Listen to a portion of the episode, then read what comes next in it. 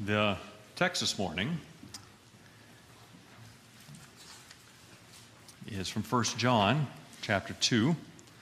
We're continuing in the series, uh, the seventh in this series now, uh, of walking through 1 John. And so, uh, if you will read with me verses 18 through 27. This is from the English Standard Version. Children, it is the last hour. And as you've heard that the Antichrist is coming, so now many Antichrists have come. Therefore, we know that it is the last hour. They went out from us, but they were not of us. For, for if they had been of us, they would have continued with us. But they went out that it might become plain that all are not of us. But you've been anointed by the Holy One, and all have knowledge. I write to you not because you do not know the truth, but because you know it and because no lie is of the truth. Who is the liar but he who denies that Jesus is the Christ? This is the Antichrist, he who denies the Father and the Son. No one who denies the Son has the Father. Whoever confesses the Son has the Father also. Let what you heard from the beginning abide in you. If what you heard from the beginning abides in you, then you too will abide in the Son and in the Father.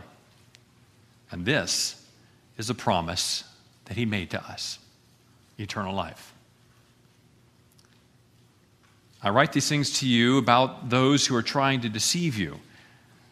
But the anointing that you received from Him abides in you, and you have no need that anyone should teach you. But as His anointing teaches you about everything, and is true and is no lie, just as it has taught you, abide in him. This is the word of the Lord.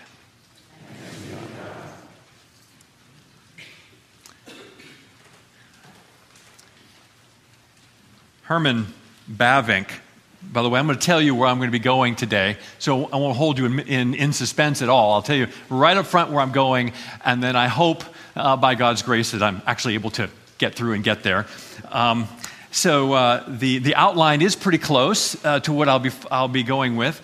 Uh, but I did want to start off uh, quoting Herman Bavinck. He was a Dutch churchman and theologian in the late 19th and early 20th centuries, and he wrote this. He wrote, Christ is Christianity itself. He stands not outside of it, but in its center. Without his name, without his person and work, there is no Christianity left. In a word, Christ does not point out the way to salvation, He is the way itself. As, you, as I mentioned, we're in the series, uh, the seventh of the series, going through 1 John, and we've arrived this morning at this passage, 1 John chapter 2, 18 through 27. And, and the passage, the text comes immediately on the heels of what Dr. Hunt spoke about last week, in which John is attempting to give the recipients of this letter some perspective the world is passing away, time is going by. Don't love the things of the earth because there's, there's coming an end to all of this. And so he's setting up for the, for the readers, children, remember, this is not all there is.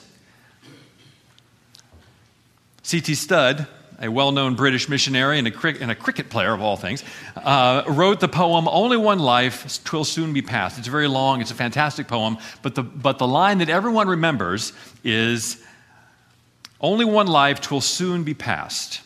Only what's done for Christ will last. And so we're called to invest our heart, our mind, and our soul and our strength in those things that will last. And so in this text, we're recognizing that God has placed eternity in our hearts.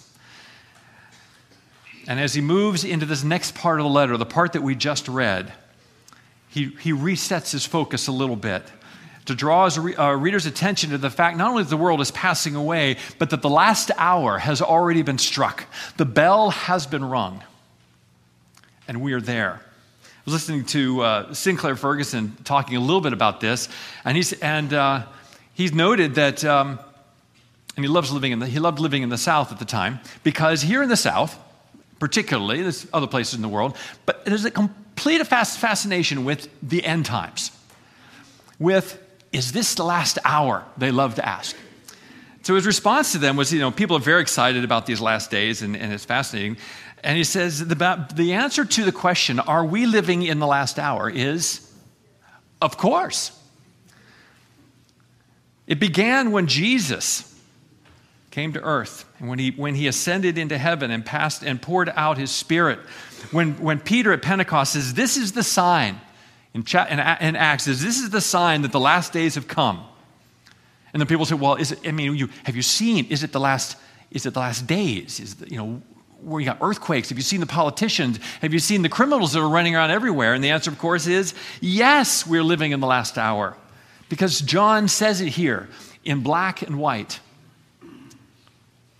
See, now Jesus thought and he thinks about his work in terms of three hours. And I'm laying this out in terms of the first part, of course, is the last hour. Then, as you see in the outline, we're going to be going through the Antichrist. And then it's going to be uh, some of the things that they taught, then the warnings, and then blessings, and then what do we do with this? So, on the first part, it's going to be uh, we're dealing with the last hours. So, when Jesus thought and when he thinks about the last hours, he thinks in terms of really in terms of three hours. The first hour was when he was crucified for our sins. You may recall when he says to Mary, his mother, he says, My hour is not yet come. And repeats it again, My hour is not yet come throughout the course when people want to reveal his, who he is and they, when they want, him, they want to share. And Renai says, No, no, no, don't tell anybody because my hour is not yet come. And then, as he, as he prepares to go to the cross, what does he say? My hour has come. And so he marches to the cross. That's the first hour. And we see the second hour when Jesus is, uh, when he dies, he's, he's raised again from the dead, he reveals himself, he ascends into heaven, he is glorified, and he pours out the Holy Spirit. And he pours it out on all his people. And it begins at the day of Pentecost and the glorious experience, this overwhelming, majestic, magnificent experience of what it means to live in the grace of the Holy Spirit. It's brought right to the forefront. And we are, as the Apostle Paul in 1 Corinthians 12 says, all baptized with one and the same Spirit in the body of Christ. And then, and then the last hour, that time between the pouring out of the Holy Spirit and the coming again in majesty and in glory of the Lord Jesus. And you see, this is what John describes as the last hour. It's the same time frame that Peter and Paul refer to as the last days. We're living in that now, but not yet time between the hour when Jesus died, rose again, ascended into heaven, and sent the Holy Spirit, and that final moment when Christ returns again in glory to wind up history in its final culmination. It is, we are in now, the final act, the closing act. It is that time in the war when the war has been won, but the last gasp rages on. It's where we're living. Christ has, Christ has done. He has accomplished everything. The, ba- the war has been won. He has died. He has defeated death. And now Satan is in the last gasp. If you remember or think back on from D Day, when, when the Allied troops invaded Europe to the point of V Day, when the ultimate, in the VE Day in Europe, the, the battles that raged as, as the enemy was desperate to survive gives you a picture a little bit of the days that we're living in now. This is the time for Satan to attack. So John tells us, therefore, then, that there are antichrists coming, and they have in fact already come. Well, who are these antichrists? We're not, it's not the Antichrist that's prophesied, the grand usurper himself who has been prophesied about. No, these are, these are, interestingly enough, and this is the real tragedy, by the way, of these Antichrists. These aren't enemies who've come from the outside. These are people who are coming from within the church.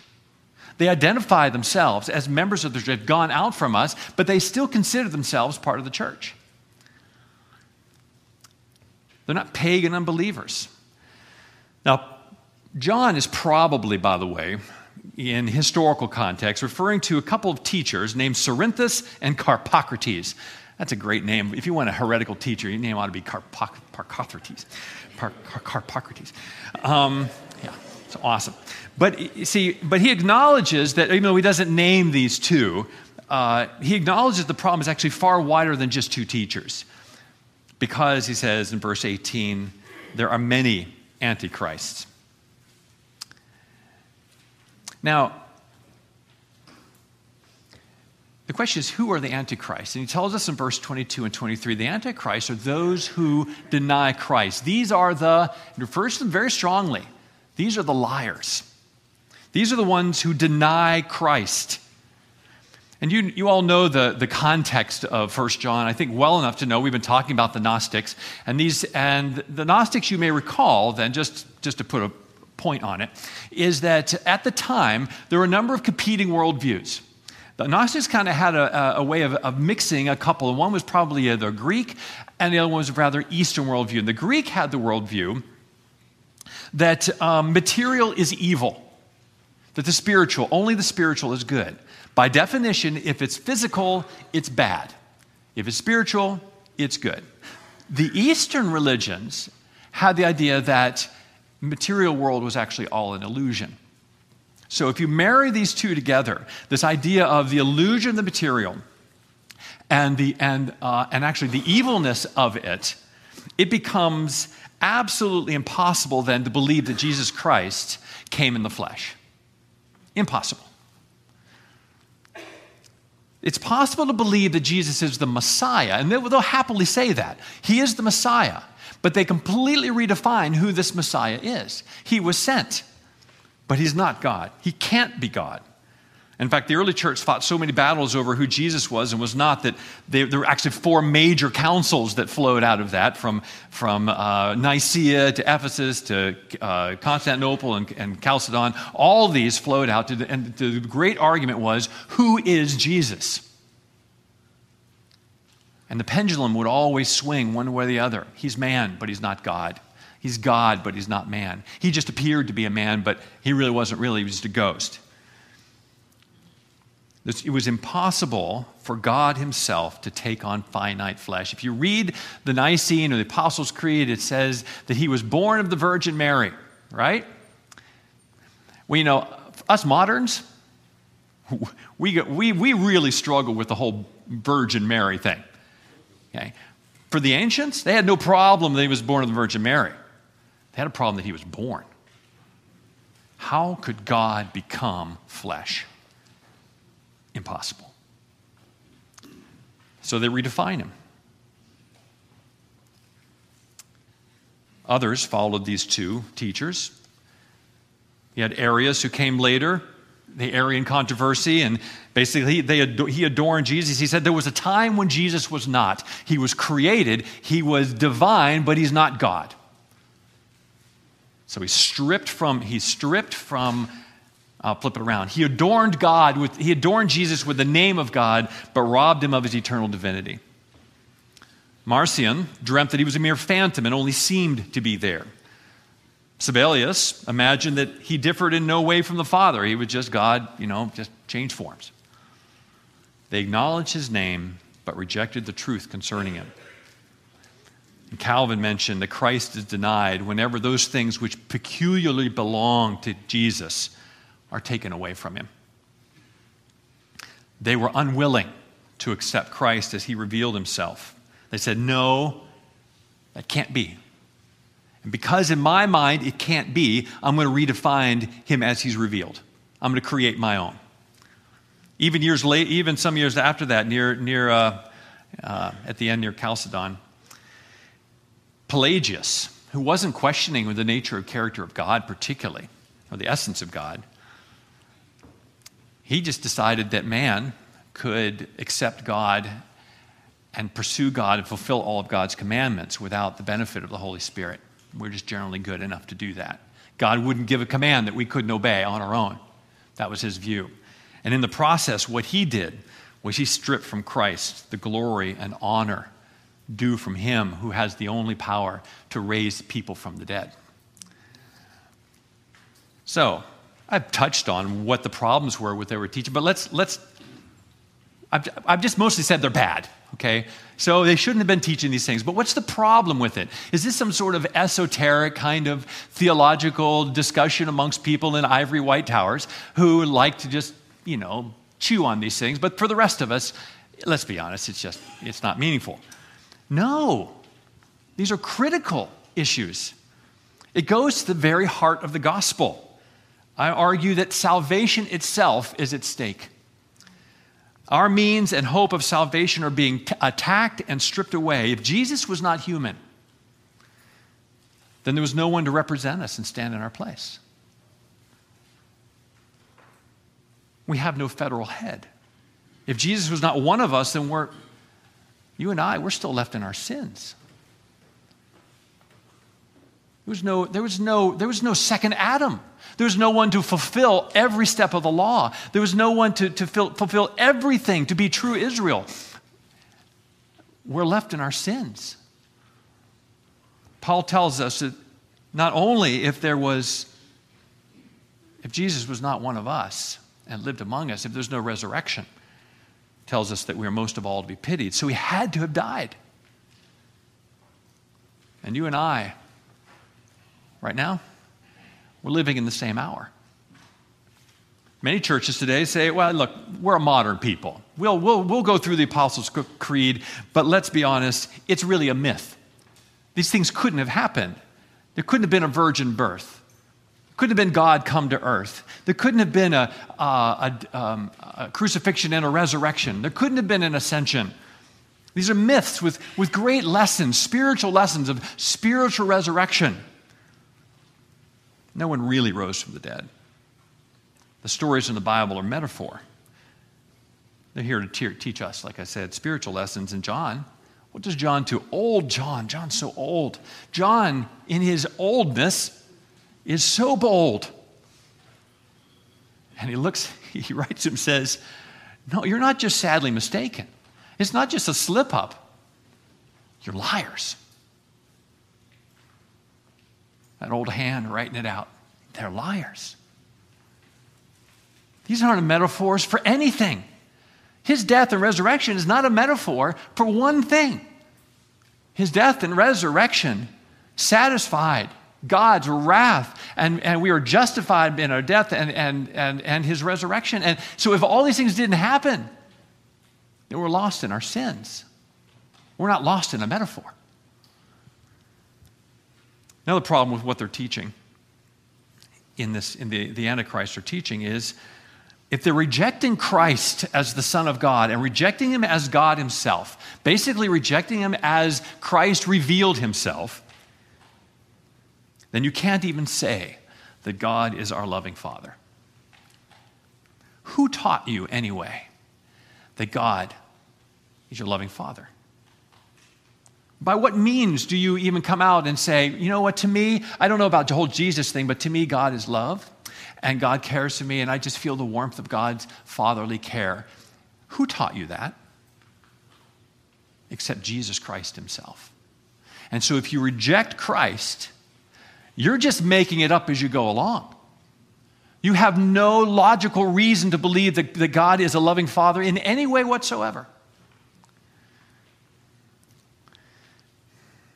Don't be deceived by those who hover around Christ. And that's what they do, don't they? That's what the liars do. They hover around, they, they just kind of stay nearby and claim the name in many ways Christ, but reject Him.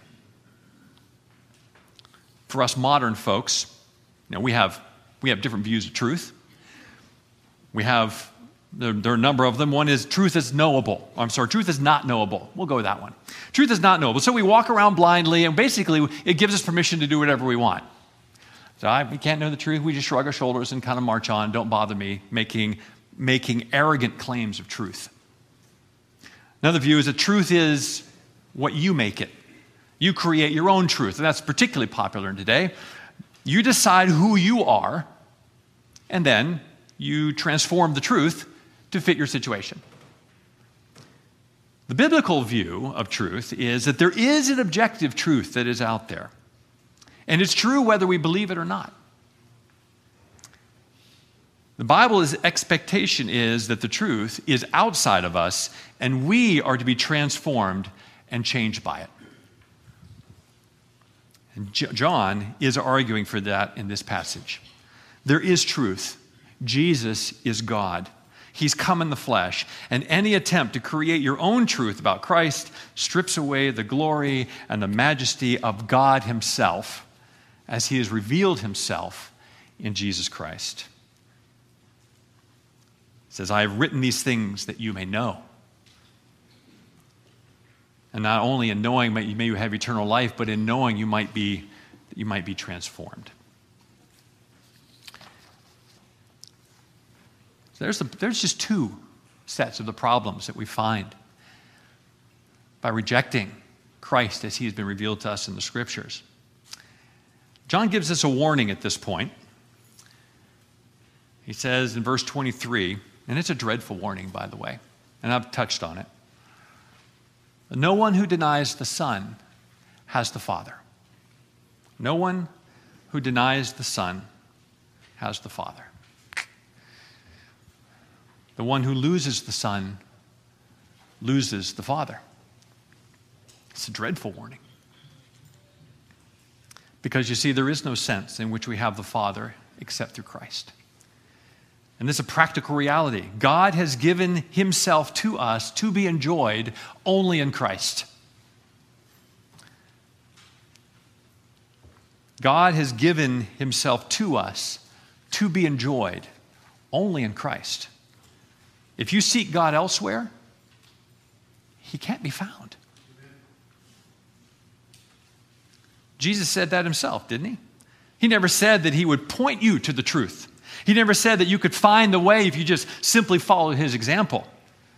He never said that you could find life if you just followed his philosophy and his teachings closely enough. He said, I am the way. I am the truth. I am the life. No one comes to the Father except through me. Calvin again makes a comment on this and says more clearly, perhaps, since, since in Christ dwells all the fullness of the deity, the, whole, the fullness of God dwells in Christ. There is no God apart from Christ. Any religion, any philosophy, well, they have a mere idol and not a true God. Even if they're a major religion, if they don't have Jesus Christ, they have an idol not a true God. Even if they use the parts of the scriptures without Christ, they have nothing. For by whatever titles they may honor the God whom they worship, still, as they reject him, without whom they cannot come to God, and in whom God has really manifested himself to us, what have they but some creature or fiction of their own? What a horrible warning. What a devastating warning it is. That if we abandon Christ, if we reject Christ, we've made up our own fiction.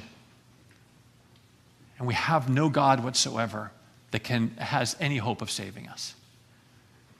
God gave himself to be enjoyed only in Christ, and therefore, searching for God elsewhere is fiction and a waste of time.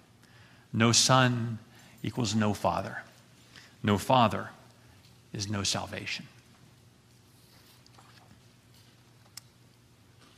This is doctrine. It's glorious doctrine. It's truth. It's glorious truth. Without the Son, there's no Father. Without the Father, there's no salvation. There is no hope. And we're attaching our hopes to a lie. You're holding on to a rope that's attached to nothing but your own fantasies. You like this rope because it looks better easier for you to hold, maybe, but it's attached to nothing if it's not attached to Christ. You don't even get the benefit of a placebo, except it makes you feel better, but it doesn't fix your problems. It just makes it worse.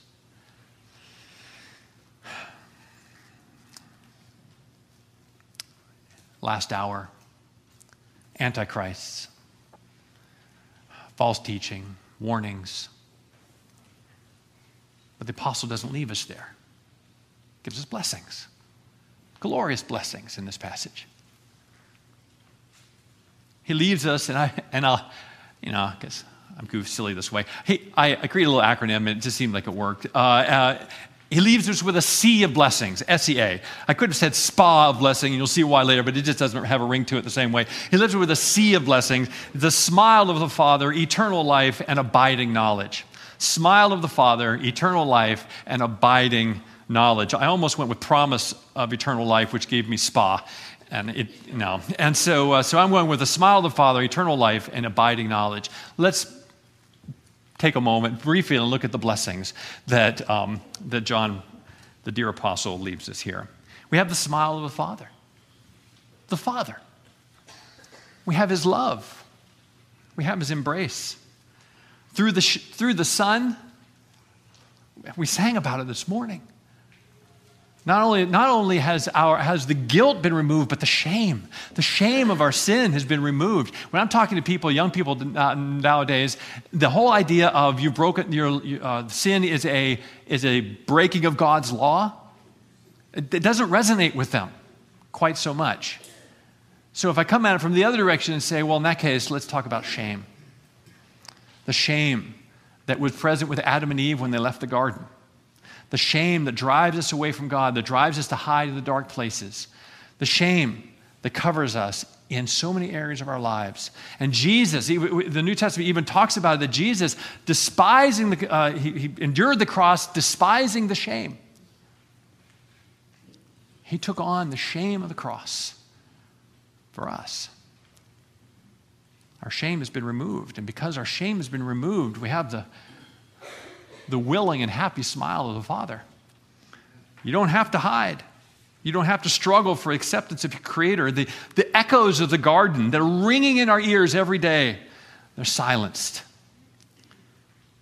sometimes, I think, we may think that the Son, maybe if we toe the line carefully enough, the Son will, be, will convince the Father convince the Father to begrudgingly accept us. We do that, I think. I think all various forms of the Christian religion where you have various entities that you go through to, to convince Jesus to answer your prayers, who is then going to try and convince the Father, who's really very busy, right? And, and, and has to put up with, with noisy creation, with noisy, sinful creation. And God's like, Well, I've agreed to do it, so fine, we'll do it. You've convinced me. That is not what's happening. The Son stands there, and we are standing there in, in the shadow and in the light of the Son, and the Father, with greatest of joy, draws us into the throne room and says, Come, be with me and he smiles on us with the most open and happy and willing smile. That's God's disposition toward you and toward me when we have the Son. There's no having to convince the Father of anything. We have the smile of the Father. We have eternal life. Jesus said, I have come that you might have life and that you might have it abundantly. And this is eternal life, that they know you, the only true God, and Jesus Christ, whom you have sent. Eternal life means you're breathing again. You have the purpose, you have a purpose that goes beyond the moment. There's, there's now ultimate meaning in your life. You're not just a corpse lying there, eternal death with no end except to glorify God in your death. Because you're doing what dead things do. No, you've been given life. You have purpose. You have direction. The, the, the, theological terms, you have teleology. You have goals to which you are working, for which you have been designed, in fact. You're not simply standing still or marking time, even if you're just lying here. If you're in bed and you can't move, you think, I'm not of any worth. No, not at all. Christ died for you, He gave you purpose. Even when life circumstances have stripped away all that you thought made you who you are, you still have the smile of the Father, and His eternal goals for you are still solidly, solidly in place. And then you have abiding knowledge. Text there says you don't need teachers, right? Because you already have all knowledge. You might be thinking that John says, well, then what are we doing? Why do we have pastors? Uh, teachers, we are wasting our time. And that's not what he's talking about. I have to say that because I'm preaching. But, um, but the context is that, he's, that there, there are Gnostics, and Gnostics had not only this idea about spirit and, and, and material world, but they had this idea of special knowledge that you would acquire special knowledge through some special mystical experience and that, that you had and you would attain to these higher levels of knowledge and those who had attained higher knowledge would go to those of us who had lesser knowledge and they say you need teachers. John's saying you don't need teachers because the holy spirit has been poured out upon you. Abide in his word the word that you have had from the beginning. That's the truth. Looking at christ having received the, the outpouring of the Holy Spirit, you now have a relationship, personal relation, direct relationship with God Himself. You don't need a teacher to teach you about that. You already have the Spirit. Here, let me, do you, have you met my friend? And yes, you're good friends with, with, this friend of mine. And I say, well, let me teach you about this friend of mine. And you could say, no, no, no, you don't, you don't have to teach me about your friend. I know him already. I've experienced him already. You don't need to teach me extra.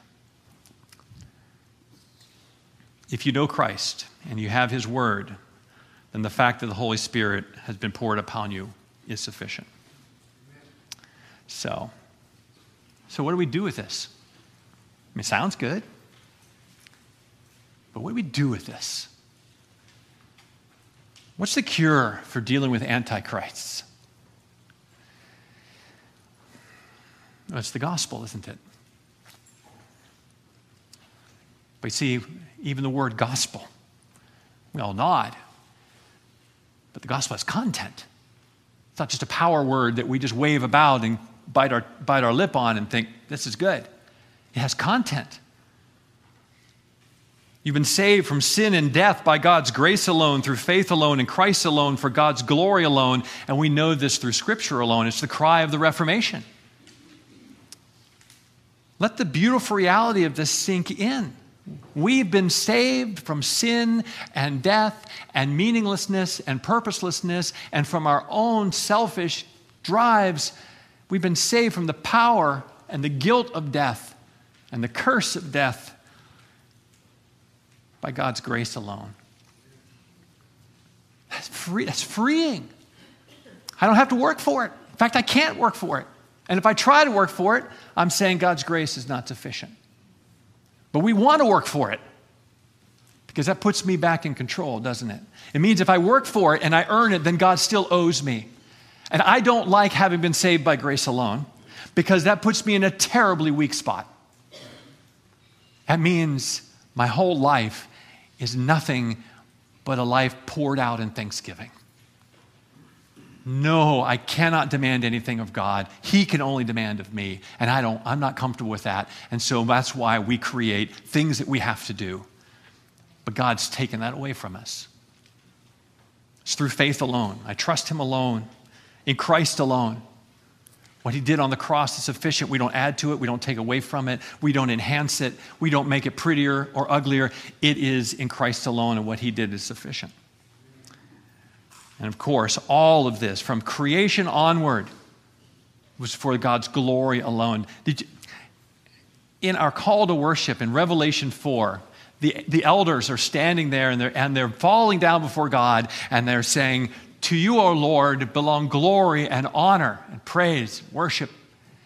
Why did they say that? Because you created all things. There's no mention of Jesus in chapter 4 of Revelation.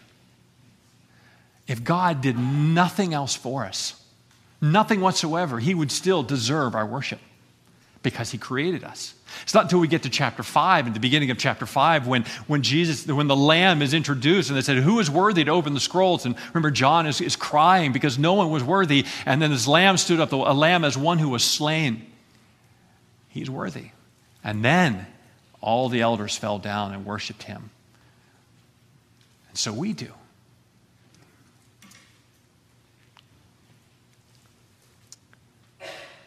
The answer to all of this is the gospel. It tells us in verse 28 little children, abide in him. Know, know the God himself who came in the flesh, who loved you enough to die for you. Who, who else has loved you that much? He didn't have to do it. Who else has loved you enough to humiliate himself and die for you? Nobody. Know that we're in the last hour that we're in that in between, but not yet stage. That is, we have the joy of knowing our Savior, but we still have the pain of this life until we reach glory. And know that in the last hour, we have the Holy Spirit, and He is walking with you. He will never abandon you in those darkest of moments, those lonely, painful moments of regret, of despair. He's right there with you. And He's working for your good.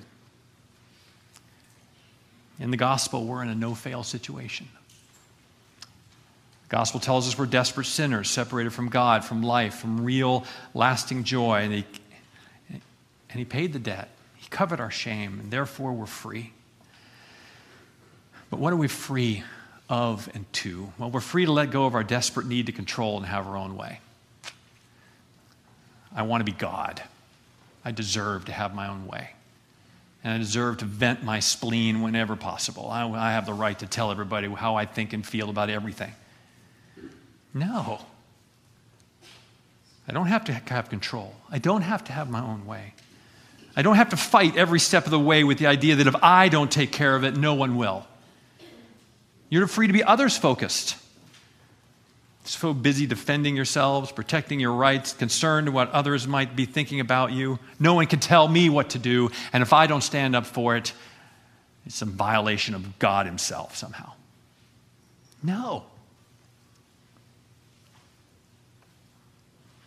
Or I'm concerned about the approval or disapproval of others, or I'm worried about being shortchanged. I'm free from all of that because my Savior has all that taken care of. You're free to lay your disappointments and broken dreams in the hands of the one who loves you and gave up everything for you. You're free to one another. How many commands there are in Scripture about one another?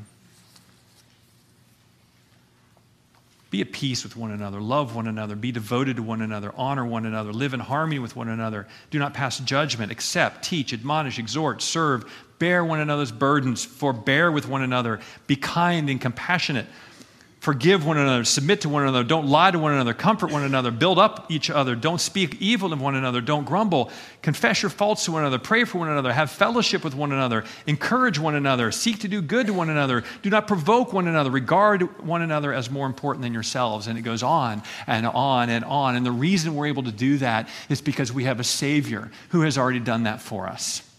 No one is greater than his master. And so in John 13, when Jesus stood up, took off his robe, put a towel around his waist, and began to wash his disciples' feet. He said, You see me do this? No one is greater than his master. Knowing the Father had given all things into his hands, knowing where he'd come from, and knowing that he was going back to the Father, that's what he did. You and I, knowing that the Father has given us all things into our hands, knowing that we're going to the Father, we're free to follow the Master.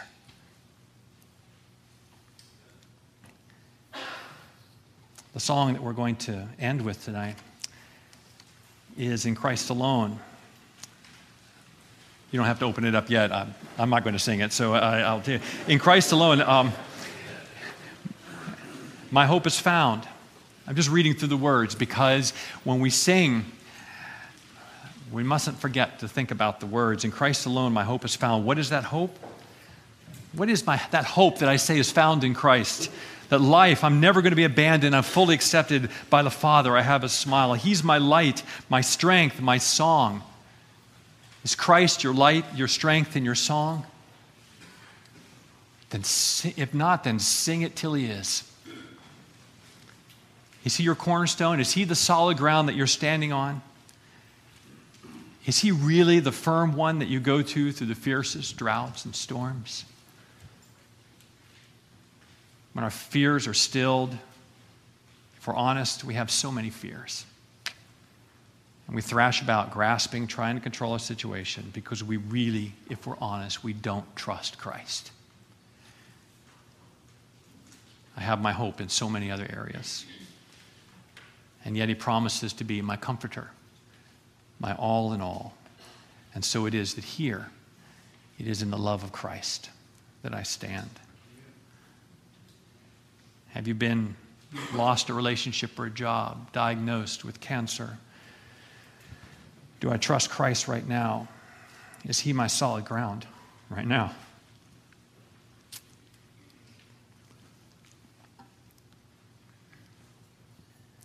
Do you have the Son? Are you trusting your whole life to Him? And in the stormy seas of life, do you cling to the sea of blessing, the smile of the Father, promise of eternal life, and the abiding knowledge of your Savior? Let's close in prayer.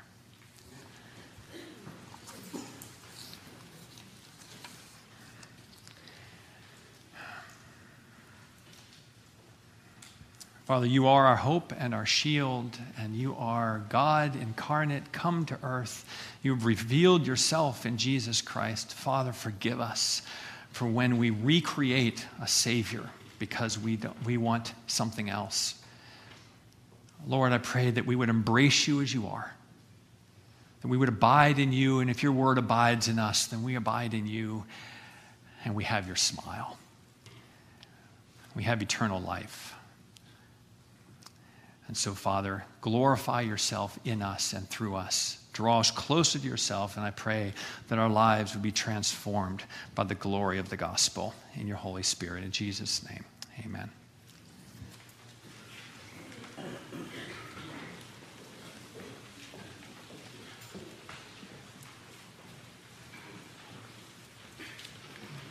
Let's respond together now, standing and singing in Christ alone.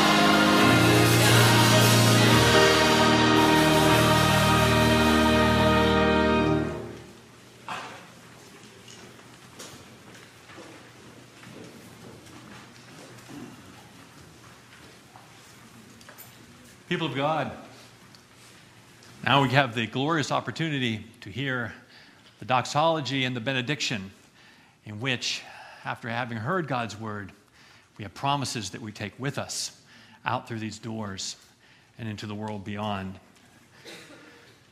So, dear brothers and sisters, hear the benediction.